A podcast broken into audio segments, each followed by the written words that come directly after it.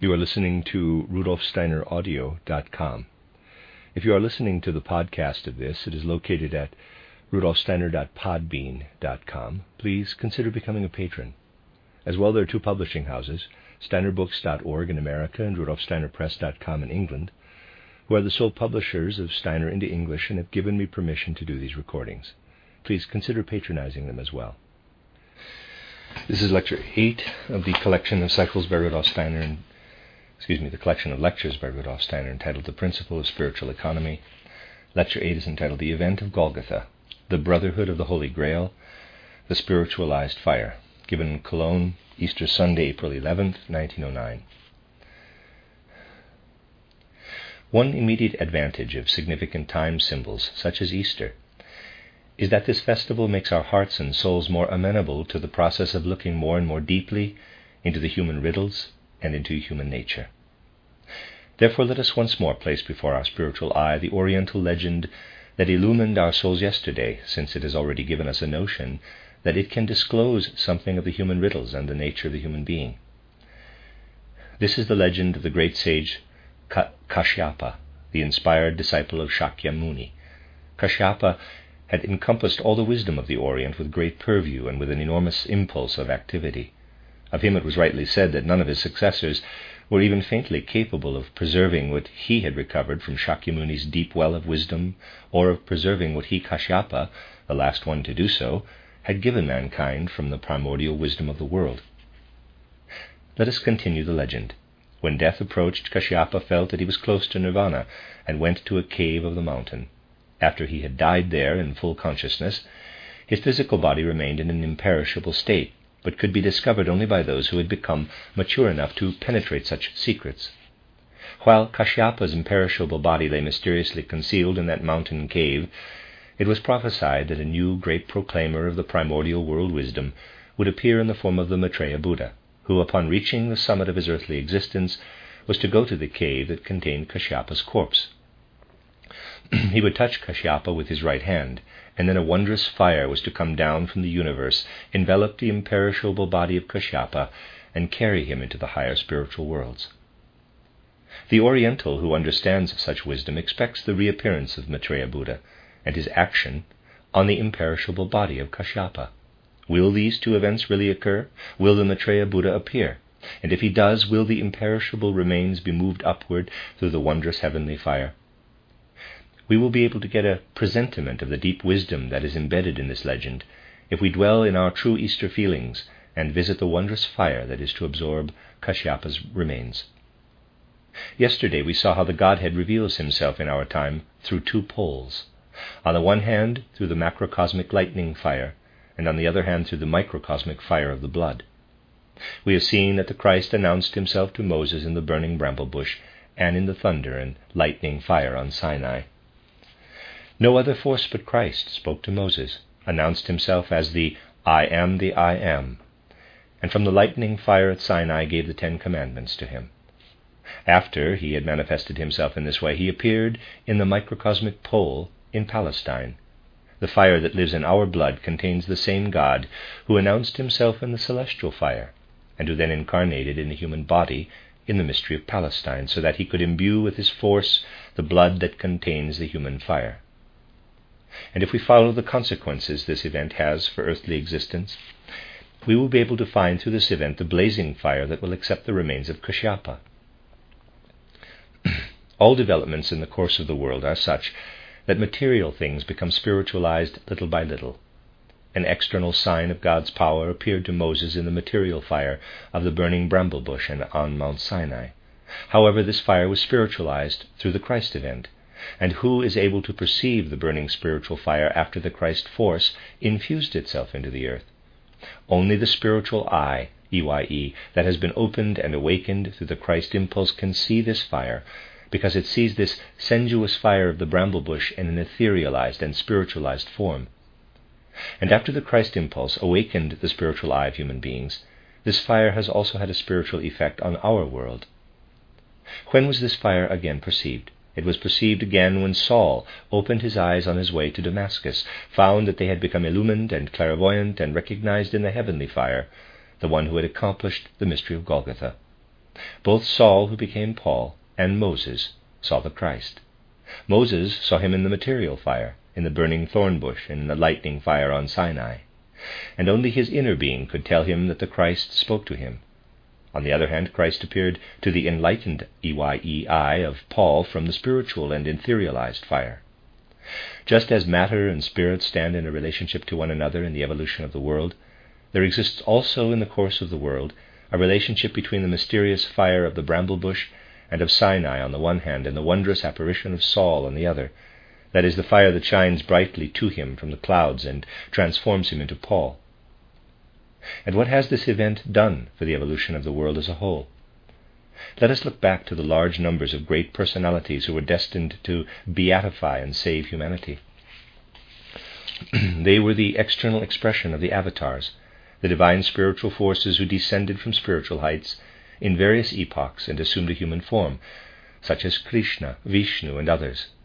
These benefactors and saviors of mankind had to make their appearances so that humanity could find its way back into the spiritual worlds, and in ancient times it took the intercession of divine power to do so. However, when the mystery of Golgotha happened, human beings received the ability to muster from within the strength necessary to elevate themselves and lead themselves upward into the spiritual worlds. The Christ descended much deeper than had those previous leaders of the world and of mankind. Not only did he bring heavenly forces into the earthly body, but also he spiritualized this earthly body in such a way that it now became possible for human beings to find the way back into the spiritual world with the help of these very forces. Although the pre Christian saviors had used divine powers, the Christ used human powers to save mankind. And with this act, human forces have been placed before our souls in their primordial potential. What would have happened on our earth if the Christ had not appeared? This serious and deeply incisive question is the one we want to pursue today. It doesn't matter how many world saviors might have descended from the spiritual worlds. In the final analysis, they all would have found down here only human beings who were so deeply struck in the material world and so entrenched in matter that the pure, divine, spiritual forces would have been unable to lift them, them upward out of this unholy, impure matter. Instead of struck, I think the word is stuck in the material world. The Oriental sages were deeply distressed and looked sadly into the future, which they viewed this way. The Maitreya Buddha will appear in order to renew the primeval wisdom of the world, but there will not be a disciple present to absorb such wisdom. If the course of the world had continued in such a fashion, the Maitreya Buddha would have preached to deaf ears and would not have been understood by human beings who were completely immersed in material things. The earth might well have become, in, become sufficiently materialistic to wither Kashyapa's body, so that the Maitreya Buddha would not have been capable of carrying Kashyapa's remains upward to divine spiritual heights. The most knowledgeable individuals of Oriental wisdom, then, were deeply saddened, especially when they looked into the future and wondered whether the earth would still be capable of generating some understanding and feeling for the appearance of Maitreya Buddha. a strong heavenly force had to radiate into physical matter and sacrifice itself into this matter. What was required was more than just a god wearing the mask of human appearance. What was needed was a true human being with human powers who was carrying the god within himself. The event of Golgotha had to happen so that the matter into which the human being was placed could be readied, cleansed, and ennobled. When components of matter are cleansed and sanctified, this will make the comprehension of primordial wisdom possible again in future incarnations. Mankind must be led to a true understanding of how the event of Golgotha has really worked in this sense. How important has this event been to mankind, and how incisively has it affected the essence and the being of mankind? Let us take a look at a period of 12 centuries, the six centuries before and the six centuries after the event of Golgotha. And let us consider certain happenings that took place in human souls during that period of time. Truly, nothing more momentous and significant can be placed before the sensitive human soul than those powerful moments in the illumination of the Buddha, as they are related in the Buddha legend. He was not born in a stable among poor shepherds, but left a royal environment in which he grew up. That fact alone is not what should be stressed, but rather the fact that he found he was unable to experience life in its various manifestations in such a royal environment. He found a weak and wretched child whose birth into this existence had created nothing but suffering for the child, and so Buddha felt that birth is suffering. Then Buddha saw with his sensitive soul a sick person, and so realized that this is what happens to a human being when he is carried into the earthly world because of his or her thirst for existence. He concluded that sickness was suffering. When he found an old man whose advanced age had made him an invalid, he asked himself, quote, What is this gift of life man has received that gradually makes him lose control over his limbs? Unquote. Old age was suffering. Upon seeing a corpse, Buddha confronted the powers of death to destroy and extinguish life, and he concluded that death too was suffering. As Buddha continued to look into the manifestations of life, he found that this the separation from what one loved created suffering. To be united with what one did not love also created suffering, and finally suffering was caused by not receiving what one desired. Buddha's doctrine of suffering had a mighty and vivid effect on the hearts of human beings. Countless people learned the great truth of being liberated from suffering through the extinction of the thirst for being, and they also learned how to strive outward from their earthly incarnations. Truly, the highest peak of human evolution is placed before our souls by such an endeavor. Let us now view that, the period that comprises 12 centuries, 600 years each before and after the birth of Christ. We need to stress that the mystery of Golgotha took place in the middle of that period. From the age of Buddha, 600 years before Golgotha, let us now call special attention only to what the Buddha felt at the sight of a corpse and what he taught in relation to this. Now that we have done this, let us immediately consider the time 600 years after the mystery of Golgotha, when countless souls and eyes turned to the cross on which a corpse was hanging. It is from this corpse that the impulses emanated that spiritualized life and signaled the glad tidings that death can be conquered by life. That then is the exact opposite of what Buddha felt when he saw a dead body. Buddha saw in a corpse an indication of the insignificance and the futility of life. By contrast, the human beings 600 years after the event of Golgotha looked up to the corpse on the cross in a spirit of devout fervor. It was to them a sign of life, and their souls came to be imbued with the certainty that existence is not suffering, but that it carries over beyond death into a state of bliss. The crucified cross of the Christ Jesus, 600 years after the event of Golgotha, came to be a memorial symbol of life, of the resurrection of life, and of the victory over death and all suffering. 600 years before the mystery of Golgotha, a corpse was the memorial symbol for the fact that human beings are subjected to misery and suffering because their thirst for being causes them to enter the physical world. Never has there been a more momentous reversal in the entire evolution of the human race. If a human being's entry into the physical world had been considered as suffering 600 years before the event of Golgotha, how does the soul perceive the great truth of the misery of life after this event? How is this former truth perceived by people who, took, who look up to the cross of Golgotha with a high degree of understanding? Is birth suffering, as Buddha had said? Those who look up to the cross of Golgotha with a knowledgeable soul and who feel united with it will say to themselves, quote, This birth leads a human being into a world that had the opportunity to invest the Christ with its own elements. Unquote. They were glad to enter this earth on which Christ had walked. And through the connection with Christ, the soul had gained the strength to find its way up to the spiritual worlds, as well as the knowledge that birth is not suffering. Birth is rather the gate through which one must pass to find the Savior, the Savior who has wrapped himself into the same earthly materials that constitute the human physical sheath. Is sickness suffering? Those who understood the impulse of Golgotha in the true sense said, No, it is not. Even though mankind today cannot yet understand what the true spiritual life is that streams into him with Christ, people in the future will learn to understand it.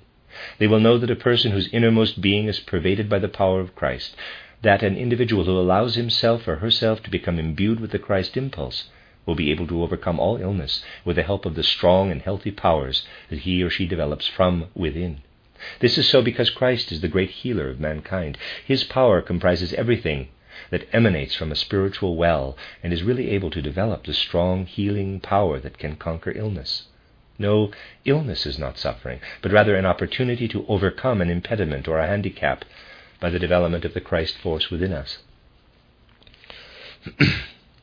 In the same way, we must gain a clear understanding about the difficulties of old age. The weaker our limbs become, the greater the opportunity for us to grow in spirit and to master our infirmity through the power of Christ within us. Old age is not suffering, because with every day we grow further into the spiritual world. And neither is death suffering, because it is conquered in the resurrection. Death has been conquered through the event of Golgotha. Moreover, can we say that being separated from what we love constitutes suffering?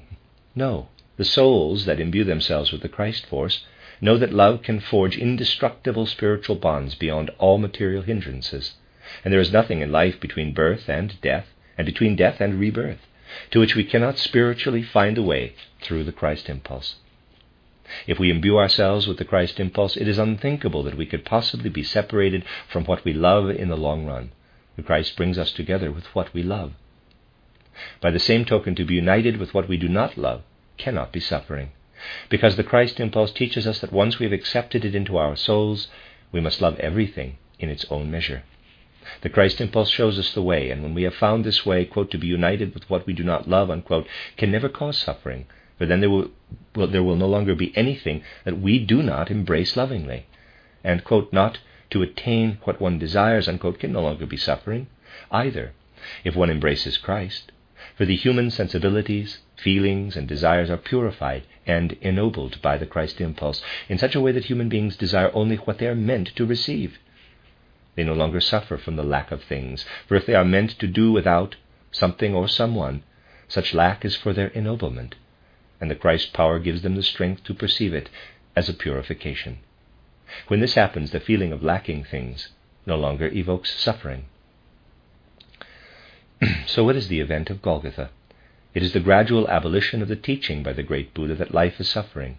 No other event has had a greater impact on the evolution and the nature of life in this world than the event of Golgotha. And that is why we can understand that it will continue to work for mankind and have tremendous positive consequences for humanity in the future. Christ was the greatest avatar that ever descended to earth. And when such a being comes down into our existence, just as Christ descended into the body of Jesus of Nazareth, something mysterious and greatly significant happens. Let us look at the microcosmic world. When we put a grain of wheat into the ground, it germinates, grows a stalk, and many ears of wheat and the many, many grains of wheat harvested are copies of the one grain originally planted in the ground. This process also takes place in the macrocosmic spiritual world, for, quote, all that is destructible is but a parable. Unquote. And we can see in the multiplication of the wheat grain an image of and a parable for the spiritual worlds. And with this we conclude our comparison. When the event of Golgotha took place, something happened to the etheric body and the astral body of Jesus of Nazareth. They were multiplied through the power of the Christ that lived within him, and many copies of the two bodies were henceforth present in the spiritual world and continued to be at work. When a human individuality descends from spiritual heights into a physical existence, it envelops itself with an etheric body and with an astral body. But when something like the copies of the etheric and astral bodies of Jesus of Nazareth is present in the spiritual worlds, then something very special happens to human beings whose karma provides for this. After the mystery of Golgotha had been accomplished, an individual whose karma permitted this received a copy of the etheric or the astral body of Jesus of Nazareth woven into himself or herself. This was the case in the first centuries of the Christian era, for example, with St. Augustine.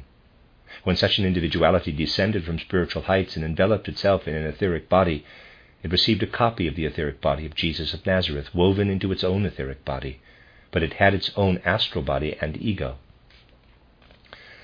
and thus, what had enveloped the God incarnate of Palestine now was carried over into other human beings who were supposed to transfer the impetus of this great impulse to the rest of humanity. Since Augustine had to depend on his own ego and on his own astral body, he was subjected to doubts, ups and downs, and erroneous behavior. And since these shortcomings originated in the as yet imperfect parts of his being, it was difficult for him to overcome them. What he had to go through was caused by errors in his judgment and by an erring ego, but after he had struggled through pro- these problems and his etheric body began to be activated, he encountered forces within himself that had been woven into this etheric body from a copy of the etheric body of Jesus of Nazareth.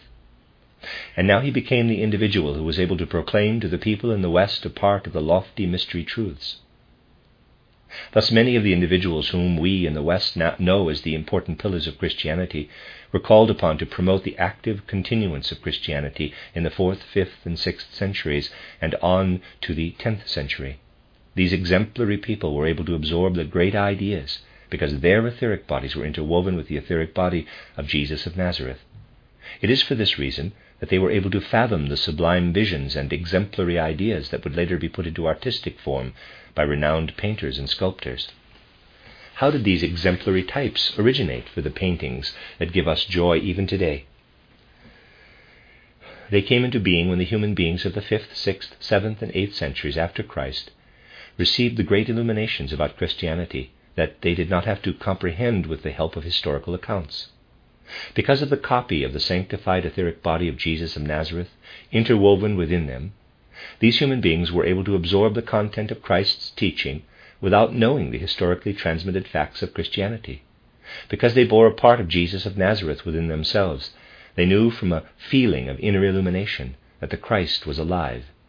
They knew it as well as Paul did when he saw the Christ apparition in the blazing spiritualized fire of the heavens. Was Paul, before that occasion, willing to be converted by force of the stories that circulated about the events in Palestine? None of the events anyone could have told him would have had the power of making a Paul out of a Saul. And yet the most important impulse for the dissemination of Christianity emanated from Paul. He remained skeptical of these stories about Christ on the physical plane and became a believer only through an occult event that took place in the spiritual world. Strange indeed are those people who want to have Christianity without spiritual illumination. The external expansion of Christianity was due to a suprasensory event. It would never have taken place without Paul's spiritual illumination. In later times, Christianity continued to grow through the activities of those who were able to experience the Christ, as described above, as a result of inner illumination. And these individuals were also capable of experiencing the historical Christ because they bore within themselves what had remained of the historical Christ and his bodies. During the time from the 11th through the 14th centuries, other individuals received copies of the astral body, rather the etheric body of Jesus of Nazareth, woven into themselves when they were mature enough and when their karma called for this. Francis of Assisi and Elizabeth of Thuringen, among others, were such human beings whose lives would remain incomprehensible to us unless we knew about this fact. Everything in the life of Francis of Assisi that appears to us strange stems from the fact that his ego was the human ego of this human individuality, but the humility, the devotion, and the fervor that we so admire in Francis of Assisi came from his having woven into his astral body a copy of the astral body of Jesus of Nazareth. Many other personalities of this time had such a copy woven into their own being, and when we know this, they become models for us to emulate. If a person were to get to the bottom of this matter without knowing that Elizabeth of Thuringen had a copy of the astral body of Jesus of Nazareth woven into herself, how could he or she fully understand the life of this saintly woman? Many, many individuals were called upon, through this continuing Christ force, to carry its mighty impulse into future ages. In addition to copies of the etheric and the astral body of Jesus of Nazareth, Countless copies of his ego were preserved for posterity as well. His ego had disappeared from the three sheaths when Christ moved into them, but a copy of this ego, heightened through the Christ event, remained and was multiplied into an infinite number of copies. We have in this copy of the ego of Jesus of Nazareth something that is still present today in the spiritual world, and human beings who have made themselves mature enough to can find it, and with it, the splendor of the Christ force and of the Christ impulse that it carries within it. The external expression for the ego is the blood. That is a great secret. But there have always been human beings who were acquainted with it and who were aware of the fact that copies of the ego of Jesus of Nazareth are present in the spiritual world. And since the event of Golgotha, there have always been human beings through the centuries who had to see to it that humanity matured slowly to the point where some individuals could accept copies of the ego of Jesus Christ, just as some human beings received copies of his etheric or astral body. A secret way had to be found to preserve this ego in a silent, deep mystery until the time when a suitable moment for its use would be at hand.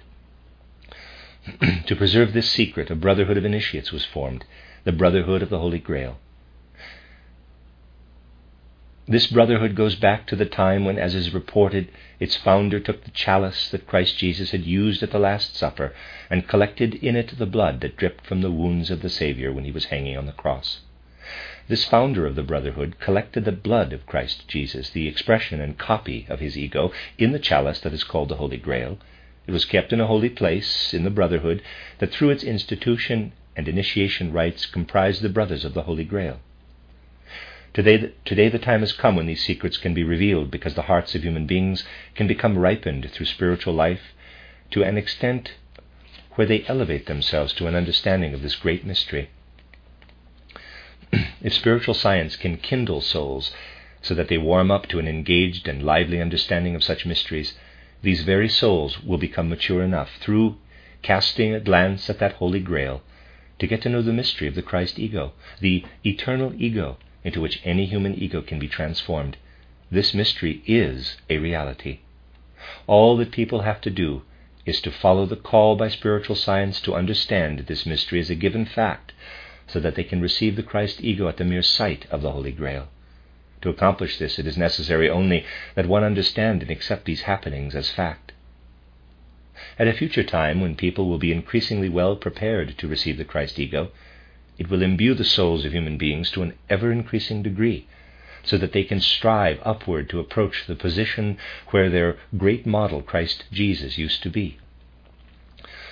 Only through this process will human beings learn to understand in what respect Christ Jesus is the great model of humanity, and only then will they begin to understand that the certainty and the truth of the life everlasting emanates from the corpse on the wooden cross at Golgotha. Those Christians of the future who are inspired and imbued by the Christ ego will also understand something that was formerly known to no one but the Illuminates. Not only will they understand the Christ who has gone through death, but they will also understand the triumphant Christ of the Apocalypse, whose coming was previously prophesied and who arose from the dead into the spiritual fire. And Easter can always be to us a symbol of the risen Christ, a connecting link from the Christ on the cross to the triumphant, risen, elevated Christ who draws all human beings upward as he sits at the right hand of the Father. The Easter symbol opens a perspective not only on the future of the entire earth, but also on that of human evolution. Easter is our assurance that someday the human beings inspired by Christ will increasingly change from Saul to Paul individuals and become more and more capable of seeing a spiritual fire. To be sure, just as Christ appeared to Moses and to those who declared their faith in him in the physical fire of the bramble bush and in the lightning on Sinai as a prophecy of his own coming, so will he appear to us in the spiritualized fire of the future.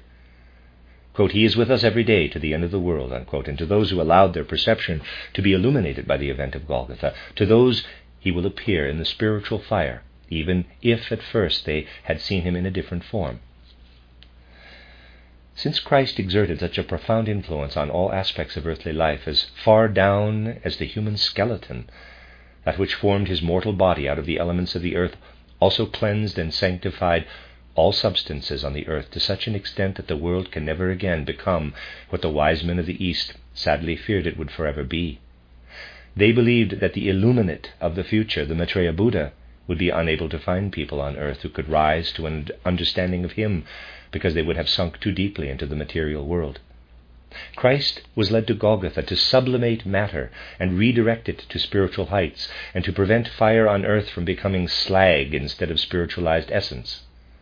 When human beings themselves are spiritualized, they will again understand the primeval wisdom of the spiritual world from which they have formerly come. and thus, after human beings have gone through an even deeper understanding, the Maitreya Buddha will find on earth an appreciation that otherwise he would have been unable to encounter.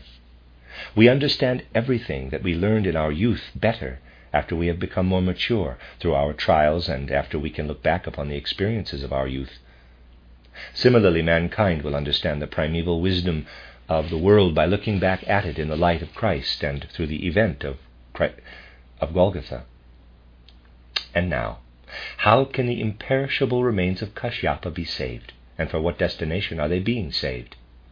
It is written that the Maitreya Buddha will appear and touch him with the right hand, and then the corpse will be removed in a fire. The fire that Paul saw on the way to Damascus was the same wonderful spiritualized fire within which the body of Kashyapa will be safely transported upward. And in this fire, everything great and noble of ancient times will be saved. we will see the forces of the past that were sublime, magnificent, and full of wisdom stream and flow into what humanity has gained as a result of the mystery of Golgotha.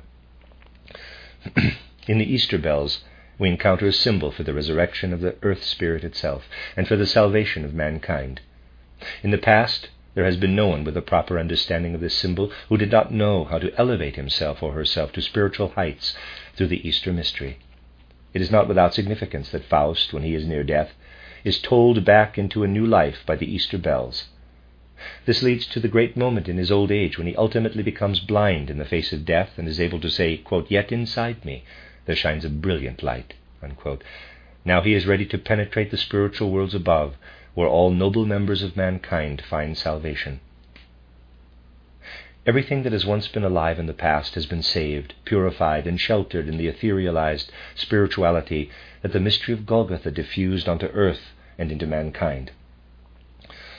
Some day, when Maitreya Buddha appears, the imperishable body of the great sage Kashyapa will undergo a similar purification in the wonderful fire, in the great light of Christ that appeared to Paul on the way to Damascus. The end of Lecture 8.